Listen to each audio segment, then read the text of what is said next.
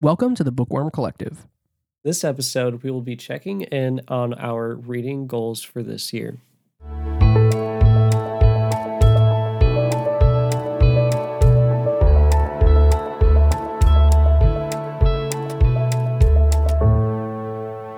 We are about halfway through the year with this episode, so Anderson and I thought this would be a good time just to check in on our goals because both of us set goals that are a year long. So, you know, it's always nice as you've set a goal, just kind of like, you know, think through how far you've got, see if you need to make any changes so that you can try to reach it, or, you know, just kind of do some reflecting on how you think it's gone so far. So that's kind of going to be the entire point of this episode. We're going to check in on our goals, tell you some of the highlights, and then also tell you some of the things that we are looking forward to as we finish out the year. So, um, Anderson, um, how is your goal going? So, just a little refresher my reading goal for this year was just in general to read more books than I did last year. So, last year I read a total of 32 books, and this year I'm kind of aiming towards 35. So, this year I have only read seven books so far. It's been a little rough this entire year for reading, um, but right now I feel I feel more motivated to read. I'm just like, oh, I can't I can't wait to spend time to read this book because um I, I'm just kind of looking forward to the books that I want that I'm reading right now. Well, and do you feel like you get in these like reading seasons where like there's certain times of the year where you like really will crush more and more books? Because I know like for me, um, like the summer, I tend to actually like have a dip in my reading. I do a little bit less, but you know, maybe you do more later in the year. Well, see, that's kind of hard to say because this year, this year has just been really busy for me.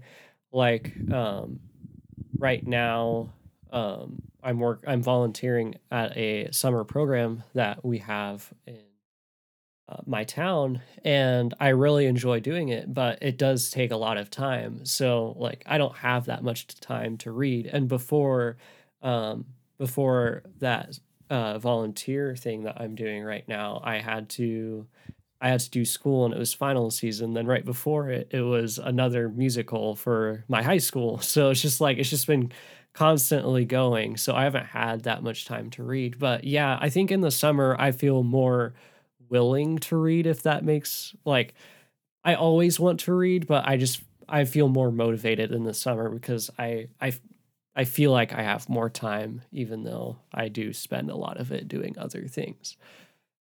Yeah, and even though, you know, you've only read 7 books so far. I mean, you've got some pretty lengthy books on that list, you know. So, it's not like you're you've read like 7 like children's stories, you know that is that is something that was kind of different about this year is that um I I was actually able to make it through a really long book, like closer to 800 pages. I read Dune, and I I was really worried that Dune would turn out to be like really hard for me to stay motivated to read. And I actually I actually enjoyed reading it. So that was a kind of neat surprise. Yeah, I feel like sometimes I feel like sometimes you get stuck in this like rut where you're like not really enjoying your book and then anytime you sit down to read you're like, "Oh, I got to read this book." And it's just like if you're doing this for your personal thing, you know, it's totally different if you got to read it for school. But um you know, if you if you're just reading this book, it's like if you find yourself sitting down dreading reading the book, just put it down. Just get a different book, you know, but um you know, sometimes when you get like a really long book, you can even be really enjoying it and you're like, man, I just got so far to go, you know, because it's just, it's long. Yeah, it definitely happened with Dune, but I, I just kept on pushing through anyway because I, I just needed to get it done with really because it, it had been on my list for, um, for over a year. I think it was like a year and a half. And then I finally decided, yeah, I need to pick this up because I keep on pushing it to the back of my list and I just yeah. Well, and you ended up really liking it too, right? Like even though it was long and you kind of it felt like you had to push through, but didn't you give it? Um, was it four or five worms? I think I, I gave it. High. I think I gave it a five worm rating, and it was really good. And I think I will read the entire series, but I'm pretty sure the entire series is very similar in length per book. So um, I'm I'm gonna take a little break from the Dune series. Maybe maybe I'll like stick with one one Dune series book a year. Yeah, you'll you'll get there eventually. You know, you'll finish it out. yep. So then another thing that I've been kind of surprised about this year is that most of the books that I've read were have been audiobooks.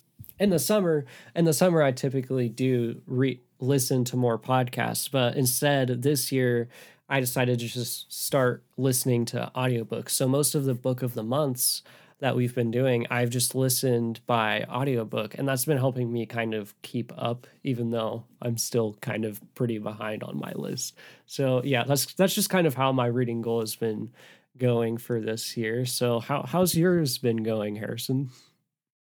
Yeah, so my uh, reading goal this year was to do one book a week. So that's 53 books in the year. And so far, I am ahead of schedule. So I have read 30 books this year, and so that means I've got 23 to go. And even though like my goal is like one book a week, um, I haven't really been doing exactly one a week. Sometimes I'll do like two in a week, and then other weeks I'll just like totally miss one. And um, you know, it's been interesting because before I've never really been one to pay attention to how many books I've read in the year. And it's just kind of like, oh, yeah, I'll, I'll read a book. And I just kind of finish it. And then when I feel in the mood to read a book, I'll pick up another one. And um, with this goal, I mean, I feel like 53 books is kind of lofty and it's like quite a bit for me to try to get through. And sometimes I feel like I'm stuck it, with this goal because like I am I can feel myself trying to pick some shorter books so that I can like actually make it further along in my goal. You know, I'll look at a book and be like, yeah, there's no way I could finish that in a week. So maybe I'll read something different. And you know, it I did end up reading Dune, so that's in that 30 book count, but I pushed it off for a very long time and read some shorter books so that I knew I could like still stay within my like 1 week range. And I haven't been crazy about like the way that that's feeling. So, you know, I'm going to stick with my goal this year. I'm definitely not going to change it in the middle of the year and hopefully I'll make it through. But I think when I'm making my goal for next year, hopefully at least I will remember that uh, I think that this might just be a touch too high for me because it seems to be like I think it takes a little of the enjoyment out as far as like picking books out and then sometimes I'm like, yeah, I don't really know if I want to read anything right now. Maybe I do want to listen to a podcast or something else. I can feel myself skipping out on what I actually want to do because I'm like, okay, I got to get this reading in. I don't know. I mean, I think that overall it's going pretty well. I am ahead of schedule and um you know, like when I'm actively reading and I have like a list of books, it, it's not hard for me to finish one, maybe two books in a week. But that time when I'm like, I don't really know what I want to read next, I get like really stuck. I'm like, I've got to be finishing a book this week, so I better hurry up and pick something. Um, but yeah, so that's a, that's how my goal has been going so far, and um, hopefully I can stick it out and keep ahead of the schedule, and maybe I will be finished with my goal early. But who knows? I guess that's kind of something that's pretty different, I guess, when you're looking at both Harrison and I, is because um, Harrison does more audiobooks than physical books. Like he will only read audiobooks.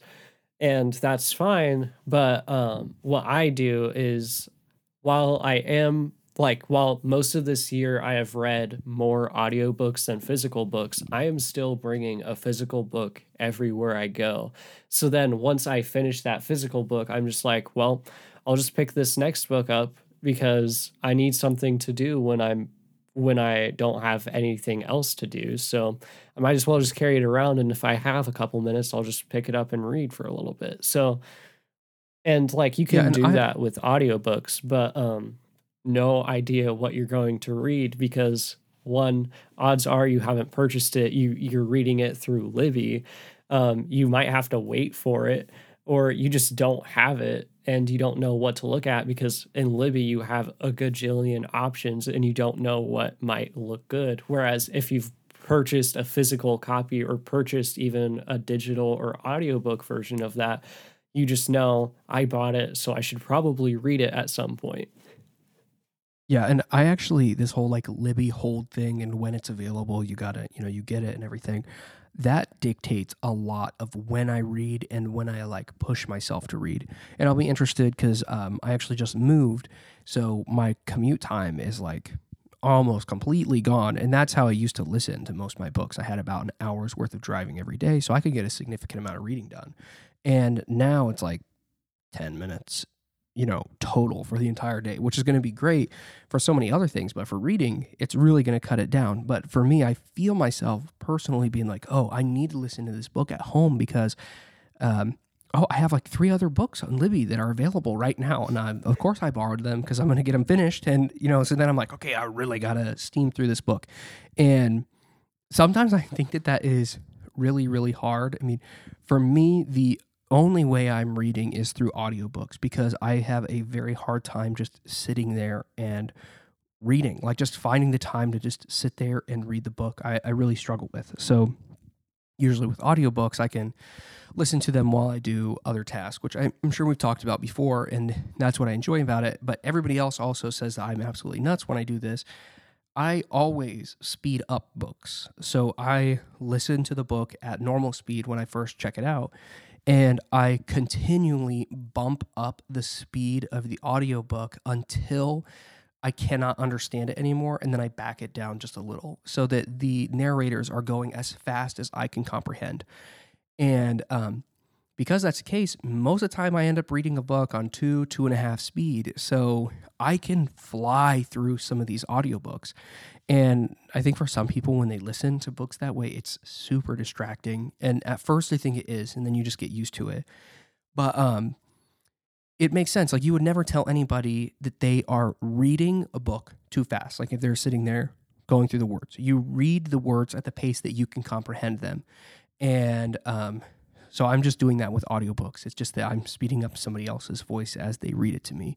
And you don't lose any of like the quality of the narrator's performance if it is one of those types of books because you hear all the same stuff. It's just faster. And it's everything is proportionally faster. It's not like the pauses get sped up, you know. And um you know, sometimes it makes it like unbearable to listen to a book on normal speed, or like your phone will accidentally switch it back to normal, and you're like, why are they reading so slow?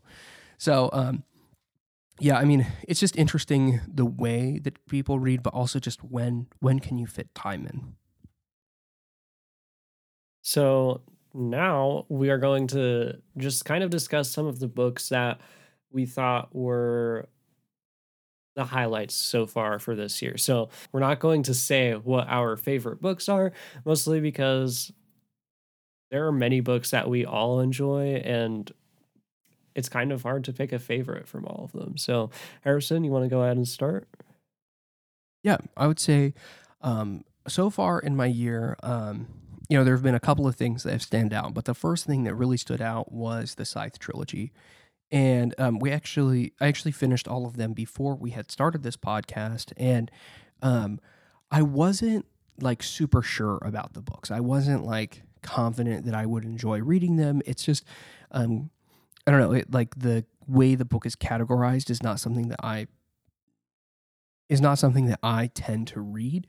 And so I wasn't sure about them. But a year ago, Anderson explained to me what the whole story of these books, spoilers and all, at at like a pool party, and it was like the most confusing thing ever. You know, kept hearing this term deadish and then dead. You know, it was like so complicated, and I was like, okay, I'm really really confused, but I'm also kind of interested. When I finally got around to reading them this year, I really enjoyed them. They really stood out to me and um, are just something that I really enjoyed. And so well, I'm sure we'll talk about it more when we talk about Ender's Game. But what I recently found out that was interesting is Neal Shusterman, who wrote the Scythe series, is actually very good friends with Orson Scott Card, who wrote Ender's Game. And a lot of these ideas in Scythe actually came about through conversations that uh, Card and Shusterman had together. So it's kind of interesting just to see like how different books like are kind of tied in and that like these authors know each other and help come up with ideas. Um, so I'd say like Scythe is probably my first highlight of the year. But um, the other thing that was has really stood out to me so far this year was the book Apollo 8. So before I like kind of like re got into reading, I was really big into nonfiction. Almost everything I read was nonfiction. But then when I started doing a lot more audiobooks, for some reason I wasn't listening to a lot of nonfiction. I was just getting back into a lot of fiction and was enjoying it. But Apollo 8, um, I picked up after we went to the Kennedy Space Center.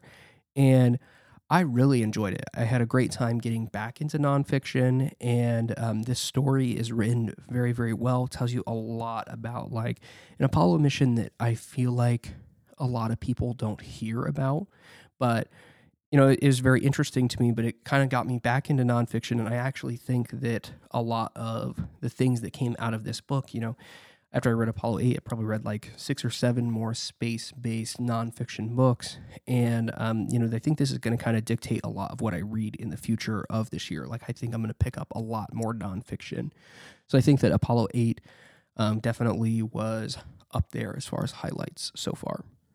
That's one of the things that I kind of just set. Maybe I think I set like a personal goal at the beginning of this year or sometime this year that I just kind of wanted to read some more nonfiction books because I I mostly read fiction and that's kind of been constant throughout uh, since fifth grade probably. I've been reading mostly fiction books and every now and then I'll read a nonfiction book or like a biography.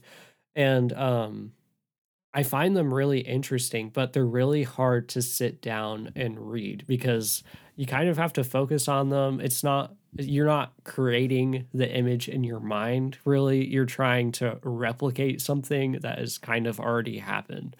Um if that makes yeah, sense. I mean like yeah, like I think a lot of fiction the focus is like let's take you somewhere that you only can go through books and you can envision the world and you know put yourself in it and just imagine it however you want. And that's really, really cool. But with nonfiction, you know, you're not necessarily building this world that you couldn't go to. I mean, granted, like the events that happen in a nonfiction book, you weren't there for. Well, maybe you were, but most likely you were not there for. So, um, you know, you're putting yourself in the shoes of somebody that was. And for some reason, I think people think of nonfiction as like a textbook. You know, it's yeah. like most nonfiction books are not written that way at all. It's not like here's all these facts that we're trying to learn. It's really a lot more about, um, and the ones that I enjoy anyway, it's a lot more about like what was going on with those people in that moment and kind of like how did we get there and just,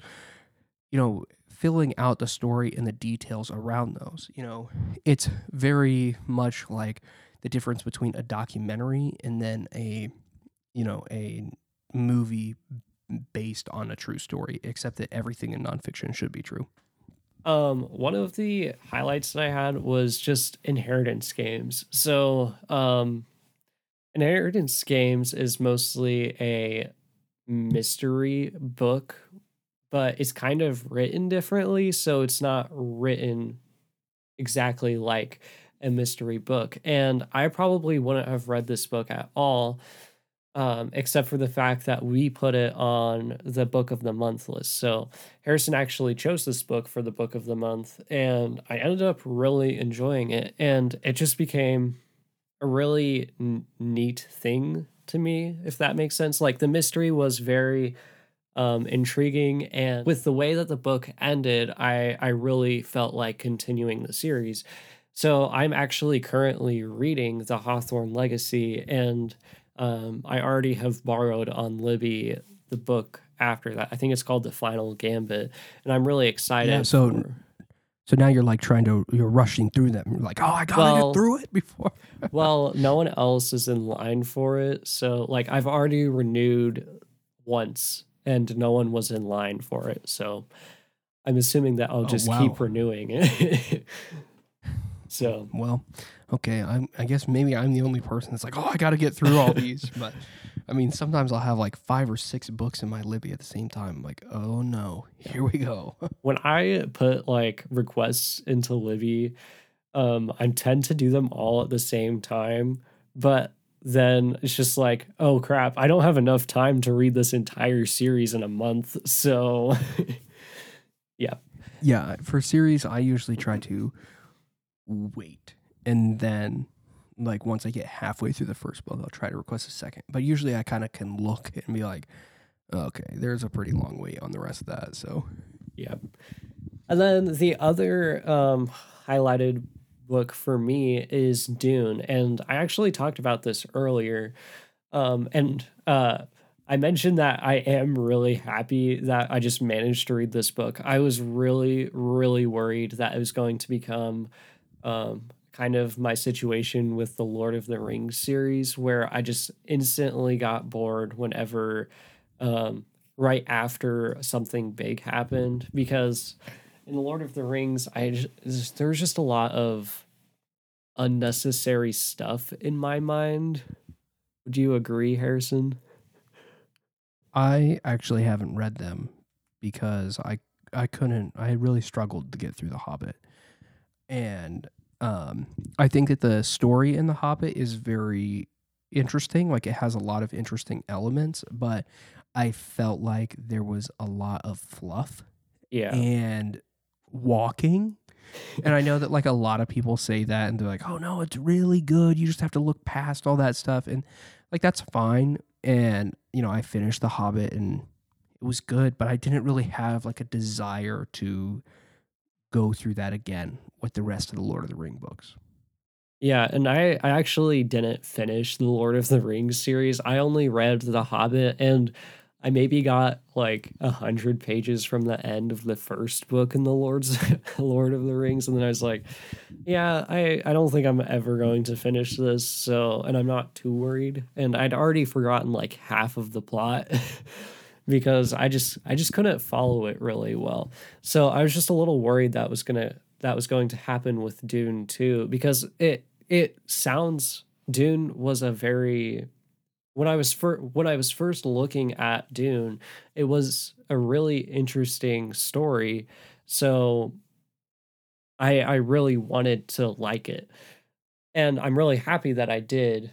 And um it was really long. And I think I think I will like I said before, I think I will complete the series, but um you I think there should be a break in between the two. I would not read the entire Dune series straight through.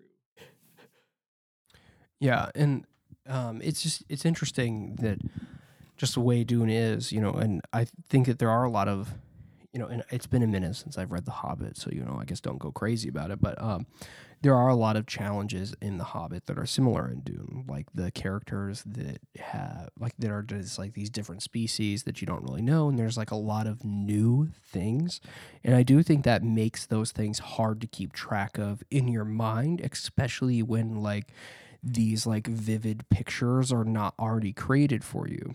And the other thing though, and which is probably why some people enjoy The Hobbit and The Lord of the Rings, and even in the case of Dune, because I wasn't crazy about Dune, but there are movies associated with them. So if you've seen the movie and then you go to read the book, some of that mental picture is already put together and makes it easier to keep them all apart. But I am not familiar with the Lord of the Ring movies. I I've seen them, but I don't like know them super well. So it it is harder to keep all of that straight in your head. And it's the same scenario with Dune. So that kind of wraps up how far we've made it into the year, just the things that we've enjoyed, how we're doing. And so um, now we're going to move into talking about what we're looking forward to with the remaining months in the year and just kind of the things that we know are planned to finish out some of our goals. Yeah, so um one of the series that I I've really wanted to read for quite a while um, and I actually have all of the physical books for is the Foundation series. And this series was written by Isaac Asimov. And um, there actually is a TV show on Apple TV Plus, but according to Harrison, it, it does not relate to the books at all. Like it's not very No. similar.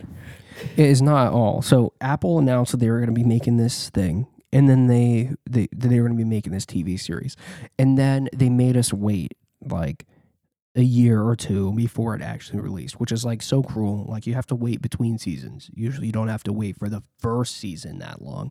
But anyway, so they announced it and then when they set a release date for the first episode, I was like, okay, before that date, I'm going to have read the entire series. So I sat down, I read the entire thing, and then when the show actually came out, I watched the first episode and was so confused. It was not following the timeline, it was not following the story at all. And I was just totally lost. So they have taken a lot of creative liberties and which is fine. They actually have been working with a member of asimov's family to kind of like keep it true to the books and they know that some modifications need to be made and that's fine. But um i really struggled to follow the tv series because i had just finished the books. It was so hard in my mind. I was like this is not how it goes. Um so I haven't even finished the TV series because of it. The first season, anyway. The second season's about to come out, though. Yeah, I think by the time that this episode is actually released, it might be out. So interesting. So I'll have to take a look at it because I need to finish season one, I guess. But um, this book, I actually read this series, and it is one of the things I'm also looking forward to in the year because I am going to reread the entire series with Anderson, and um, yeah, and I'll probably watch the TV series at the exact same time. But one of the things I did not know about the Foundation series is that a lot of the elements in the Foundation series are what led to some of Star Wars's like basic like science fiction foundation and that also was used for Star Trek. And so this series of books is kind of like the first science fiction that's like really big. There's plenty of stuff that came before this, you know, it, it's not the first thing ever, but this kind of like lays the foundation for a lot of what we consider to be science fiction today. And um, I mean, the stories are really, really good. Yeah, so there's a total of 10 books in the series. Um, it's a it's a sci-fi um, it's a sci-fi series that is set in a future where humanity's humanity is now in an interstellar empire, the galactic empire, empire and it is on the brink of collapse. So this mathematician predicted the downfall of this empire and tries to establish the foundation, which um, is a planet that is tasked with preserving knowledge and shaping the future of civilization. And this series kind of spans over a long time. So it's spanning over centuries and it's just crazy how big this is. Yeah, so the idea is that like the empire and like the world is kind of like in this huge collapse and that a lot of things are starting to go wrong. And Hari Seldon comes up with like this plan where he can basically like predict how things are going to lay out in the future but it has like some basic rules that have to be followed. And his plan if everything goes according to plan is a thousand years. So this timeline where you see like the empire or just kind of like the world kind of be restored takes place across a thousand years. But one of the biggest reasons they create this like secluded planet is because one of the base rules that um, you know is has to be followed in order for the plan to work out is that nobody can know that this plan exists. So that's kind of why they like create this secluded thing. But the stories all span across a thousand years. And Isaac Asimov actually never finished the 1000 years. So when you get through to like the 10th book and you're like, wait, wait, what happened here? Like we never finished the thousand years. It's because like the story does kind of like mutate and you kind of see these other things that go on. And what seems to be like the primary objective in book one is not really the objective anymore by the time you get to like book nine and book 10 because it just kind of deviated a lot. And Asimov actually wrote this series out of order. It's like really weird how it lays out if you look at the way that the books are published. So a lot of times like he was just writing each book to be a good story and there's elements that kind of build off of each other but for the most part each of the books it would actually be a fairly good standalone book that that is a book series I'm really looking forward to, and my goal is to just kind of finish this series by the end of the year. Um, I think that'll be a a challenge for me to do, but I'm really excited, and I'm I think the story is really good, and so far, um, I'm in the first book. I'm pretty sure it's called Prelude to the Foundation. so far, it's been really good and really interesting. Yeah, I think that that is going to be um, definitely. I think when you look back at your year, um, the Foundation series is probably going to be a highlight if you can get through most of it. I mean, I think any portion of it, um, you know, I think you'll really enjoy. So um, I'm excited that you're reading it, and I'm definitely looking forward to rereading it and kind of like following along with that, and also just seeing with the TV series as well. Maybe I'll try to finish season one before I start rereading it, so that I'm not like really out of whack again. Um, but anyway, uh, another thing I am looking forward to throughout the end of the year is I am going to start picking up some more nonfiction, which I kind of mentioned earlier, and I'm kind of getting more into biographies. So, um, I don't really have like a huge list of biographies or like books that I know I want to read upcoming, but I tend to get in these like spurts where there's like a topic I'm very interested in. So I kind of like dive down and maybe I read three, four books about it or like similar genres. And then I'm kind of like, okay, I need a break. So then I try to do something different. And, um, you know, I think that um, what I'm going to be doing is picking up quite a few biographies and just kind of diving into some people's lives and just hearing their stories. I very recently read um, the Bob Iger book that's called The Ride of a Lifetime. And I really enjoyed it. There's a lot of stuff about Bob Iger that I had no clue. Um, it was it was a really great book, and I mean I know a lot more about Bob Iger, and um, which is pretty interesting because you know he's starting to become uh, another big, like a, a very relevant person And today. You know because he just became CEO of Disney again, and so um, it's just an interesting perspective and um, but I'm probably going to start picking up a couple more biographies because I was really enjoying that and kind of on this nonfiction kick. So um, I do think I'm going to pick up the biography for Walt Disney. Uh, just kind of interesting. Like I feel like uh, the you know the Disney company has all of this like impact in the world, and we see the name and um, you know there are stories all over the place. But I feel like a lot of people don't know a lot about Walt itself. So I'm interested to hear more about him. And then I've just got some people in history that I know that um, I'm interested in reading more about. So I'm probably going to pick up the book on uh, Theodore Roosevelt, maybe one on Thomas Edison. And then um, I'd like to see if I can find another biography on Steve Wozniak. Not too long ago, maybe a couple years, I read a book called iWoz and um, it's all about Steve Wozniak and Steve Jobs' relationship um, as they created Apple. It, has got a lot more to do with Steve Wozniak than it does with Steve Jobs, and um, it's a fascinating read, and it's a lot of fun because if you don't know anything about Steve Wozniak, he's um, a super big nerd, and he is just really, really funny, and a lot of the technology that he helped create the reason he created it at the beginning was just to play a fun prank on other people. So um, he's got a lot of pranks that are pretty cool, and then you can just see how like the stuff that he did has shaped what we do every single day with technology today. So, um, yeah, I think I'll probably be picking up some biographies, which uh, I think is always a fun set of reads.